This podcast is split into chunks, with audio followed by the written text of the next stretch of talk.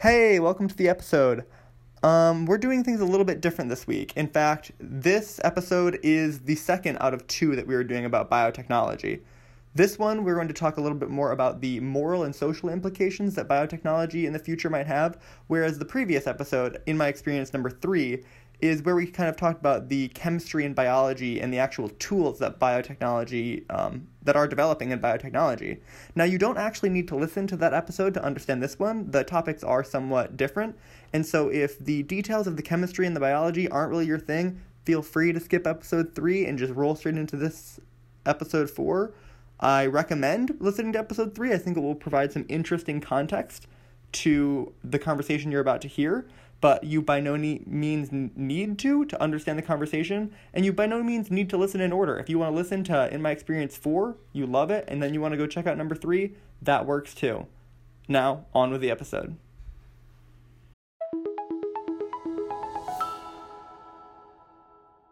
This type of work, it's almost limitless. It feels almost limitless in what we could do. Imagine if there are bacteria that just grow anti cancer drugs in a vat and it costs like 25 cents because you just throw some sugar and water and bacteria together and they pump out uh, chemotherapy drugs. We've mostly talked about industrial chemistry because I'm a chemical engineer and that's what I'm interested in. But the medical applications here are incredible as well. Yeah. Well, and the thing is, I think part of the, the reason why I there you you end up, when you start talking about medical things, and I think we will get into this soon. You start having different conversations. Yes. Why design proteins to fix problems when you can just design people to not have them? Exactly. Which I mean, oh, what do we do? What do you do? What do you do with designer babies? Because you know, on a certain level, like it, you, I've had conversations about this with people, and you always got to start out with like, I know on the surface level this can sound really eugenicsy, but I promise that it's not. And that's never a good way to start out a conversation with someone. No, no. But I think eugenics is about, you know, eugenics is about thinking there is some like superior race and like, oh, selectively breeding for these superior traits. Um, and some people, some people might push that with with genetic uh, mechanisms and techniques. But I think the much more if designer babies or or something like that was ever a thing, the much more, you know, rational, moral thing would be, oh, we can screen, you know, a fetus, and hopefully we end up with pretty safe ways to do that, and be like, oh, yeah, they're going to have a congenital heart defect when they're born. And, you know, right now, currently, we can figure those things out, and, you know, the parents are left with a moral quandary of well what do we do? Do we carry it to term or do we abort it? And how mm-hmm. like you know if this baby is going to survive a week you know? And that's awful. And i don't think anyone would ever wish that upon another human being. No that's awful. And so the hope is you know you could take a, a zygote sequence its dna and be like oh this like they have this in for some cases there are there are horrible genetic diseases that are caused by one letter being wrong. One in the yep. the hundreds of thousands, millions of letters in the in the in the human genome. There are diseases caused by one of them being wrong. One A, T, C, or G being something else. And that and the thought is, well, when it's a zygote, when it's only a few cells, well, maybe instead of you know, just letting this happen, we go in there and we just change that one letter. They don't have the issue anymore. Yes. So there is a professor in my research building who has made his name in the research field by doing genetic engineering of mice at this at the zygote level when they're two cells. Yeah. Uh, and he has developed techniques that take success rate from less than 1% to more than 80% in terms of gene editing of mice at the two cell stage.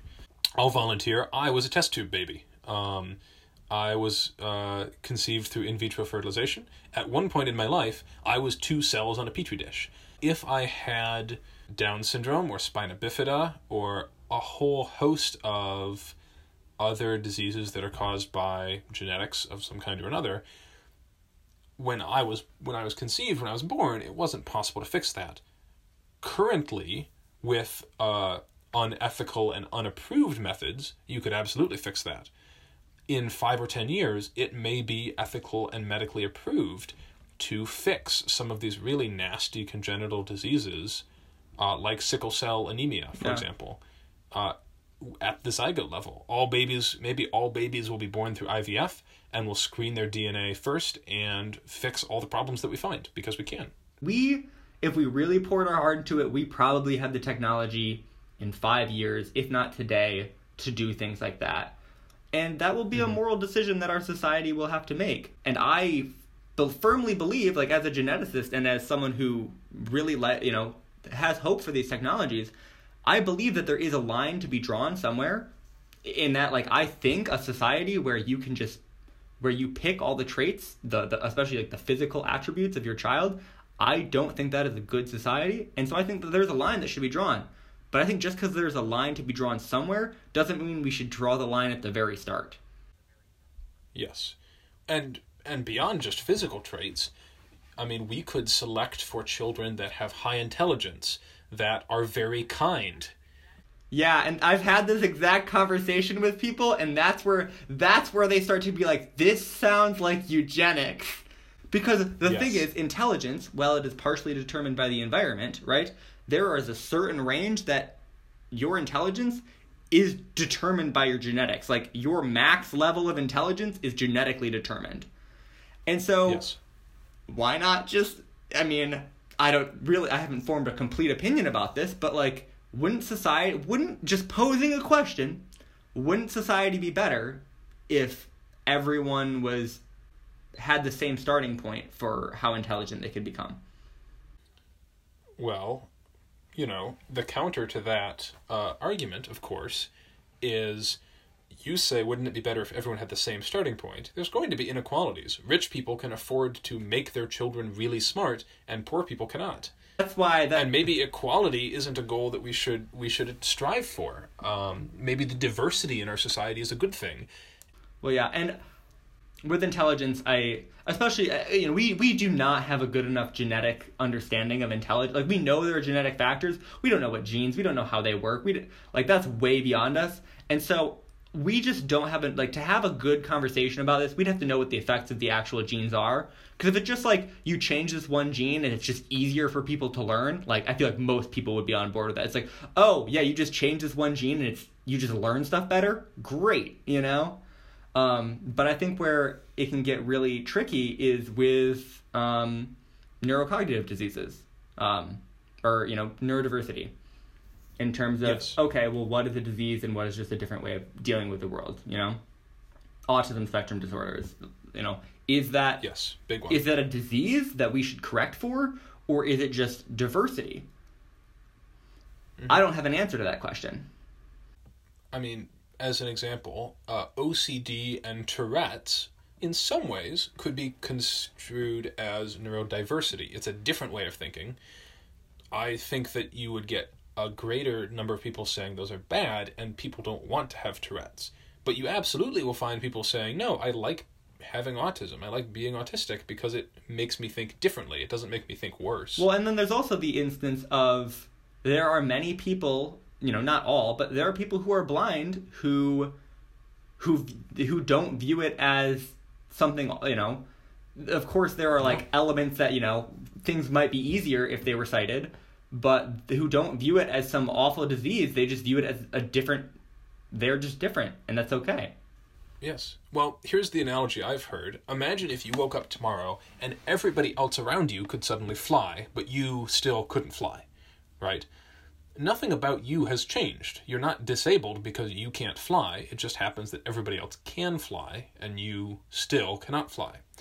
The problem is when we build buildings without stairs, mm. when we expect you to be able to get into hover cars because you just fly up there. Now you live in a society that's made you disabled. It's not that you are unable to do what everyone else is, it's that you live in a society that doesn't allow for you to function the way that you do. But I think I think there's an interesting question there and like I want to be very sensitive about this stuff. Yes. But there's an interesting question is what level of uh, of those type of mentalities are a coping mechanism? Uh, a very very healthy coping mechanism, and I believe an extraordinarily like adaptive and good way to look at the world. Yes. well, for example, for example, color blindness is clearly uh, an example where we can easily structure society so that color blindness is not a barrier. Yeah. And that people with color blindness are not disabled. They don't lose out on anything.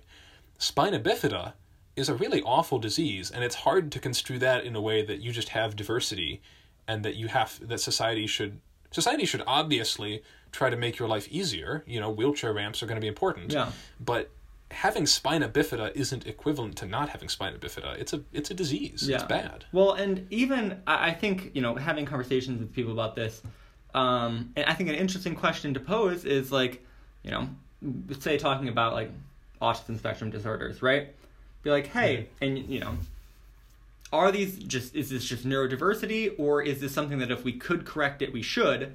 And you know, for people who respond to that like, oh, it is just neurodiversity, it is just a different way of, of looking at the world. I, I, I think one pushback that I have with that is I, I, I often ask these people, okay, but would you would you be willing like would you want your kid to have X? Well, because ultimately that's the question that is going to be asked. It's not should people have this. Yeah, and very almost never, almost never having this conversation have I had someone say yes. They they would say like, "Oh God, I really hope like I hope my my kid would never have to deal with that." But I'm glad I, they're like, "I'm glad we have these members in our society, so we have a more diverse society." I just would never want it to be my kid, and I'm like, "Well, Yes. well, well, That's yikes." Yeah. Mm-hmm. And and that's the the decisions we're going to be making are not do we want to allow this in society. I fear the decisions that are going to be made are do you want your child to have Down syndrome? There are parts of the world where it's already the expectation that if you detect Down syndrome in your fetus, you abort the pregnancy. Yeah. Um, and to my, you know, from my perspective, and I'm feel pretty confident saying not just my perspective, that's awful. I think that's horrible. Yeah. People with Down syndrome are an incredible blessing to the families that they come into. They're some of the kindest, gentlest, sweetest people ever. Uh, and their disability comes from our expectations of what people should be and not from who they are. Um, and so aborting fetuses that have Down syndrome, I think, is awful. Yeah, but Um, I will put. I'll also phrase it. I I agree with you that, um, like aborting, a, a based off a non, you know, I, I get it when it's like this this baby will live for one week and it will be a week of intense pain. You know, if you're going to abort Yes. because of a lethal mutation, I completely understand that decision. Um, Mm-hmm. But because of a non-lethal, you know, allele, but uh, when you back it up a step, and it's it's less of like aborting a fetus, and say you're using IVF, when it's just like we have these t- we have these two embryos, which one do we pick? I mean, I suppose then you have to back up and decide what at what point is someone a at what point are cells people? Yes, and and to what extent should should parents have control over their children's own genetics, right? Yeah, I mean, what what kind of ethical problems are you going to raise when Kim Kardashian decides that she wants to have babies with really large hips, and the children grow up and sue Kim Kardashian because they don't want to have massive hips? yeah, or someone decide or someone decides that they want their kid to glow in the dark. Yeah, right. There are all sorts of thorny issues that this power opens up. Well, and who gets to set like who gets to set the the range of acceptability? Yes. You know, who who gets to say this is the acceptable range that your child can be in? If you fall from this genetic deviation, that is unacceptable. You know, um, Right. which is a bit of a dystopian situation, but also one that I like. I think we'll have to have. We will have there will have to be Because it's some a dystopia if you don't have that regulation. yeah, there'll have to be some regulatory body that says, "Hey, this is okay and this is not." Um, and I, d- it's it's very hard because you know when before someone is born, they they can't have. There's no you know you have to you are working with protecting the rights of a party that is not present at the time of making these decisions.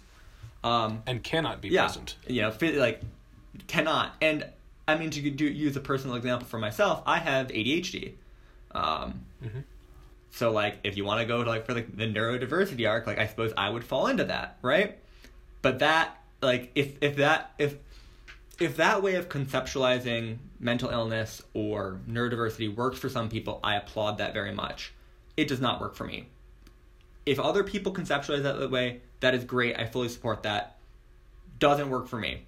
I I view my ADHD as a mental health condition, a chronic mental health condition that I have to work to treat. That is how my brain mm-hmm. best conceptualizes the situation. Um, and like the times where I've talked to someone and they have been like, "Oh no, it's not a disease. It's a gift from God. You just think differently." I'm like, "Shut the f- up." Like, no, it's not. It's it's not. It makes my life harder. Okay. Um, yeah. and there are positive attributes that I suppose I would associate with ADHD, right?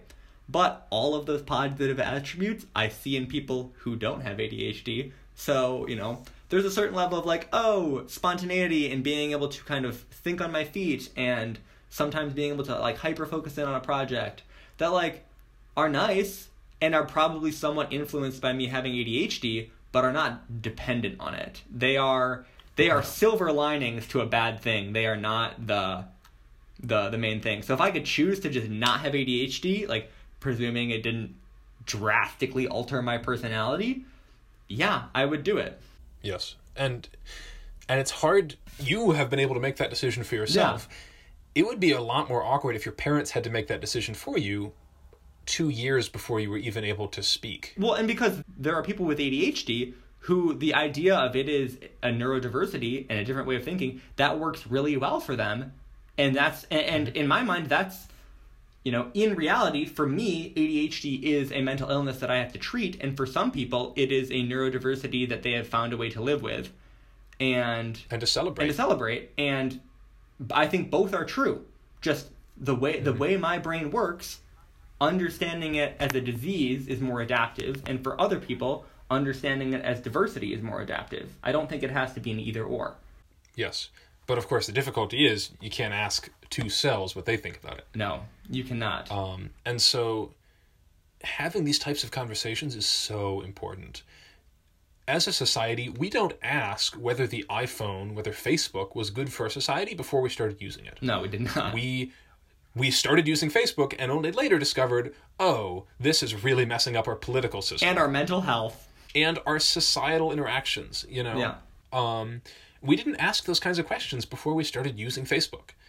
And Facebook affects our life, but I don't think it fundamentally changes who we are. inherently facebook is about social interaction it's a social network um, Yes. and it's you know it's not and also it is something that can be changed but you know we have you know and, and if we were at the point of like designing children we would have much more advanced genetic tools but it is much easier like once you have a fully grown human there are two you can't just go and change the the, the dna is in every single cell. You can't just go and change it. So you kind of have to make those large you know you can do targeted ge- gene therapy but like the idea of like a designer baby that you always say designer baby because you don't do designer adults. You you, you got to start when they're small. Right. And so it's so important for society to start asking these questions and making these rules before we Yeah. need the answers, in some sense. Uh, the United States had functional personal drones. Yeah, yeah, you know, yeah. little drones that fly around with cameras. You could go to Walmart and buy one of those for five years before there were any rules from the Federal Aviation Administration about what how you could operate them, and that was disastrous. yeah if you could fly them on private property if you could fly them near airplanes if you you know and how high you could go and if you had to know how to fly Yeah. it and and that was that was a disaster. It wasn't a disastrous few years, but there were a number of problems of people flying their drone into Los Angeles airport airspace that you know would have been avoidable if the if the legal and societal discussions around that type of technology had appeared before the technology had yeah we were regulating we were playing catch up with our regulations and for something as important as the implications that biotechnology is going to have we can't afford to do that Well, especially because uh, something that I think we don't often touch on enough is there's a difference between somatic cells, which are like body cells, like your skin cells. All most of your body is somatic cells, body cells. But then you also have your germline cells, your sex cells, um, sperm and egg. When you, you like our modern gene therapy, like the limited gene therapy that we do on adults, is all about body cells, and that only changes the genetics of an individual. But as soon as you like a designer baby, or even you don't even have to do a designer baby, but just like any modification that impacts the sex cells or all of the cell, all of the cells of the organism. I, there's not there's not many situations where we'd specifically just uh, focus on the sex cells, but anything that affects the entire mm-hmm. makeup of an organism will affect its sex cells and that means not only are you affecting changes for that individual organism you are affecting changes for all of its offspring and their offspring and their offspring. So say like the kardashians wanted to modify their children to have large hips right? They would be choosing that trait unless it was further than modified for all natural conceived generations and you know some of that could be mitigated by just like going back and changing it again. Um, but that's gonna really it's gonna it's gonna harder. really screw up any sort of concept of of inheritance. And if you make a, a mess up and don't catch it well it could be passed on. It's a problem. And i think it's important to remember that this is going to come a lot faster than people think it is. I there I started realizing the power of biotechnology last year after watching a uh, a video journal series about a man who cured his own lactose intolerance. Yeah, the whole concept of DIY bio, like you could start seeing, you know, just yes. people doing shit just in their garage. Mm-hmm. And that's that's you know, dangerous. And don't don't get us started on bioterrorism because that's horrifying, but yes. I mean, this was a guy who was a you know a novice biochemist. He's not working in a big research university. He's not working for a company. He's got a, a bio lab in his garage because he thinks it's cool, and he was violently lactose intolerant. And he read a paper where, in lab rats, mind you, they cured lactose intolerance by using a virus to infect the uh, digestive tract and make it produce the lactase enzyme, curing lactose intolerance. This was a recent one off paper where they did it in lab rats, and this guy decided he was going to do it to himself. Which is crazy, by the way. Do not try at home. Holy cow. Terrifying. No. Really, like, even if it works one time, no, do not try. Wildly unsafe and unethical.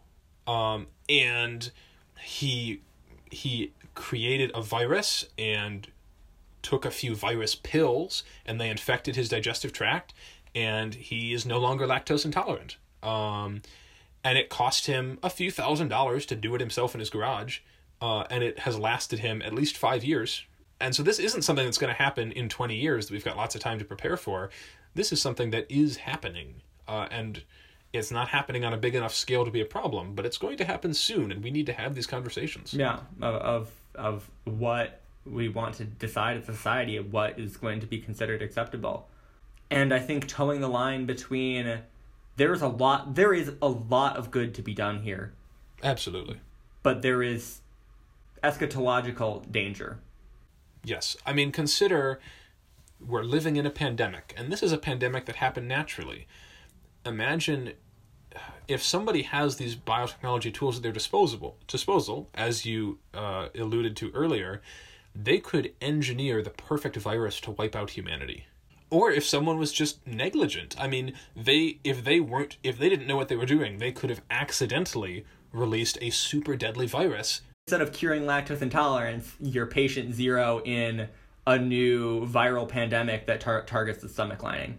Because you specifically designed this this virus to be effective at at infecting the stomach lining for long periods of time but you just screwed it up and actually it slowly kills you. This is it's the best of times, it's the worst of times. The this is really powerful stuff we're dealing with and I think these discussions about the ethics and the regulations and the possibilities and the safeguards are not keeping up with the powers and the technology that we have. There are people having these conversations, but there's a level that it needs to go mainstream and it also needs to happen in in government. Like we Mm-hmm. I, I mean, especially I think in the United States, I, I can't speak as well for, for other places, but I know that, that some other nations have thought, put a little bit more thought into kind of biotechnology than the United States have. We are really bad at preemptively thinking about technology, as we talked about, like with drones or with, with social media, mm-hmm. but of, of preemptively thinking about how technology is going to impact us and and regulating it or or, or, or, or making decisions on it. Absolutely. And so I think this podcast episode that we've just recorded uh, is a great way to hopefully start that conversation for our listeners. If you're listening to this podcast, you should probably be thinking about these questions and you should probably be talking to the people around you about these questions because in the next 5, 10, 15 years, it's going to be a huge part of your life and we need to work out these answers sooner and not later. Yeah, it's not a question of if, it's a question of when, it's a question of who, and it's a question of to what extent. Getting scared of the possibilities and, and trying to not think about it isn't going to make this technological advancement not happen. We're not the Amish. We're going to advance our technology. Because it will be profitable, and it would start with the best scientific advancements we've ever seen.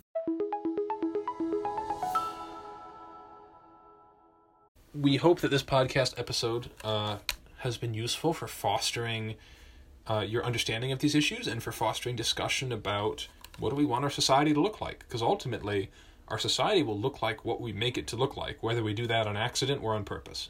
Yeah and i think this is definitely a topic uh, or we could revisit or at least talk about tangential topics in the future. Thank you guys for listening. If you if you made it all the way to the end i commend you. We've you know been having more listeners uh, from multiple different countries, which is fascinating. We also had our first female listener. So, shout out to you, female listener on Spotify. That's pretty nice. Only Spotify tells us the uh, the ethnographic data. Yeah, so we may have had more female listeners, but we got our first one from Spotify.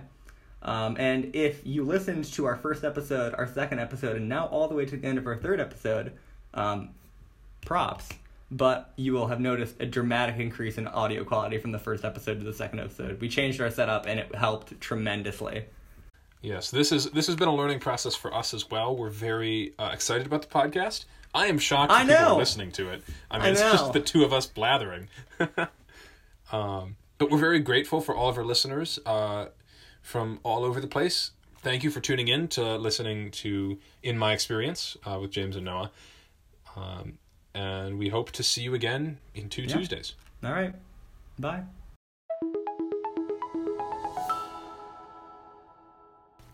Thank you so much for listening. Just a quick reminder that this is the second in a series that we were doing. Uh, so if you did not listen to In My Experience number three, but you liked the conversation you just heard, make sure to go check out the previous episode in which we talk about the chemistry and biology and the tools that are actually emerging in biotechnology. Either way, I hope that you enjoyed this episode and that if you like our podcast, you will consider looking for our podcast in the future. In general, we post every other Tuesday. I hope that you have a great rest of your week. Bye.